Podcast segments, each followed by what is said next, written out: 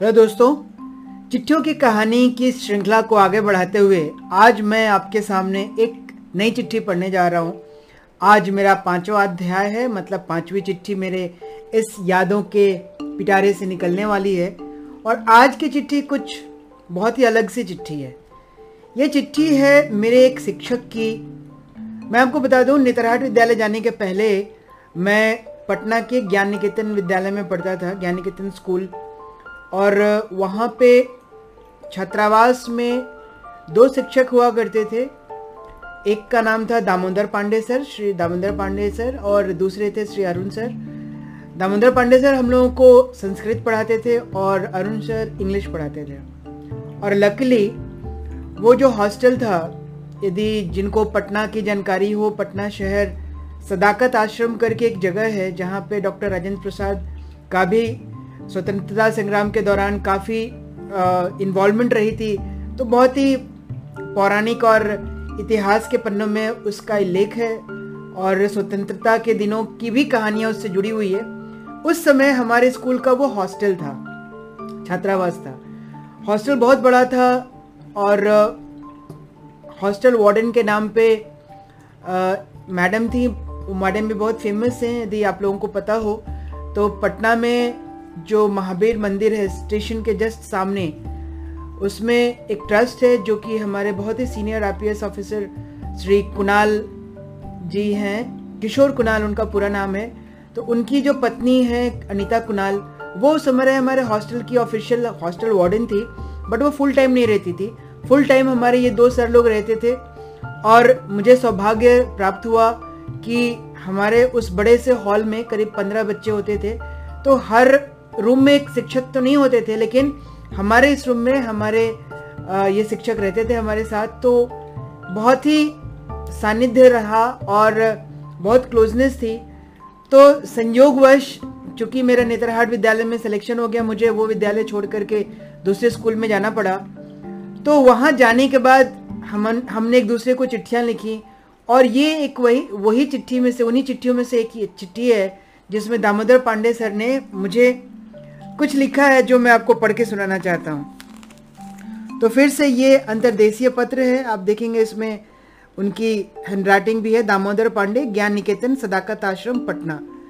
और ये चिट्ठी मैं आपके सामने पढ़ना चाहता हूँ, क्योंकि इस चिट्ठी में बहुत सारी ऐसी चीज़ें जो नॉर्मल मम्मी, पापा भाई बहन नहीं लिख सकते। एक एक टीचर जिनके साथ एक बहुत ही प्यारा लगाव था और लगाव है उन्होंने क्या लिखा है मैं आपको सुनाना चाहता हूँ। तो इस चिट्ठी की तारीख है 24 अक्टूबर 1990 24 अक्टूबर यस 24 दस 1990 पटना। शुरुआत किया है उन्होंने श्री गणेशाय नमा से। और उन्होंने लिखा है, चिरंजीवी आलोक जी, शुभाशीर्वाद। आपका पत्र मिला, पत्र भेजकर एक आनंद कलश भेजने का काम आप किया करते हैं, मैं तो यही मानता हूँ। देखिए कितने सुंदर शब्दों का उन्होंने प्रयोग किया है। आनंद कलश पत्र को उन्होंने आनंद कलश से संबोधित किया है उसकी तुलना की है। आप अपने पत्र में जो वाक्य लिखते हैं उसे मुझे पढ़ना नहीं पड़ता बल्कि वे मानो आपकी आवाज़ में ही स्वयं बोलकर मुझे आपका संदेश दिया करते हैं। आ, मेरी आँखें थोड़ी सी भावुक हो रही हैं क्योंकि इतना प्यार इतना अपनापन एक टीचर के प्रति मेरा ये मेरा सौभाग्य है कि मैं हर बार हर बार ही अपने टीचरों के साथ काफ़ी संजोग रहा, बहुत क्लोज रहा हूँ, हर एक टीचर के साथ।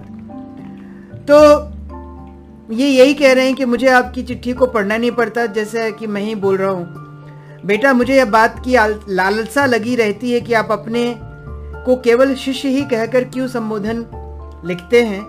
क्या आप मेरे वाक पुत्र अर्थात वचन पुत्र अपने आप को नहीं कह सकते हैं। ये बहुत ही नया नई नया शब्द था मेरे लिए वाक पुत्र या वचन पुत्र यदि मैं अपने छात्रों या मित्रों से यह कहने में नहीं चकता हूँ कि मेरे पुत्र की चिट्ठी आई है तो आपको भी पिता तुल्य गुरु के स्थान पर वाक पिता ही कहना चाहिए। कितना अधिकार है इस इस इन वाक्यों में जहाँ पे एक शिक्षक मुझे आ, ये कह रहे हैं कि आप मुझे वाक पिता कह के संबोधित किया कीजिए। आलोक जी, मैं कोई वचन देकर पितामह भीष्म की भांति बंधन में तो नहीं पढ़ना चाहता हूँ, पर मैं एक ऐसा उदाहरण बनाना चाहता हूँ कि एक शिष्य भी पुत्रवत नहीं, पुत्र की दर्जा प्राप्त कर आजीवन पुत्र का व्यवहार कर सकता है। मैं ईश्वर से प्रार्थना करता हूँ कि आपके हृदय में ऐसी प्रेरणा होती रहे कि आपके व्यवहार से आपके जीवन के प्रत्येक अध्यापक आपको अपना पुत्र के रूप में ही स्वीकार करें। विशेष आपका अनुज आशीष भी अभी अरे राज में ही है, पापा जी भी अरे राज में ही है। नोट में उन्होंने लिखा है, समृद्ध अध्ययन के साथ स्वास्थ्य का भी ध्यान रखेंगे। आपका वाक पिता दामोदर पांडे। तो मैं दोस्तों आपको ये बताना चाहता हूँ कि ये चिट्ठियाँ ऐसी यादों को संजय हुए हैं, कैसे उन्होंने अपने हाथ से मुझे खाना खिलाया है, कैसे उन्होंने एक पिता की तरह हॉस्टल में हॉस्टल में हज़ारों बच्चे थे मतलब मैं देखूँ यदि ध्यान करूँ तो करीब करीब 800 या 900 बच्चे रहे होंगे, करीब करीब हज़ार उस हॉस्टल में। पता नहीं मेरे साथ उनका क्या लगाव था कि उन्होंने मुझे अपना वाकपुत्र और खुद को अपना वाक पिता कह के संबोधित किया है। और मेरे जाने के बाद काफ़ी दिन तक हमारे साथ ये पत्राचार होता रहा। मुझे आज के डेट में पता नहीं है, फिर से मैंने बताया कि ज़िंदगी में चीज़ें बढ़ती जाती हैं, कुछ चीज़ें छूटती जाती हैं, लेकिन यादें और अपनापन कहीं नहीं जाता। मुझे उम्मीद है कि आपको मेरे इस शिक्षक की चिट्ठी बहुत पसंद आई होगी और मैं अपने आप को सही में बहुत बड़ा भाग्यशाली शिष्य समझता हूँ स्टूडेंट समझता हूँ कि मुझे अपने सारे शिक्षकों से कुछ ऐसा ही प्यार मिला और कहीं ना कहीं शुरुआत यहाँ से हुई। तो आज के एपिसोड में इतना ही। अगले एपिसोड में फिर एक नई कहानी, एक नई चिट्ठी के साथ आऊँगा। तब तक के लिए इंतज़ार कीजिए और मेरे एपिसोड्स देखते रहिए।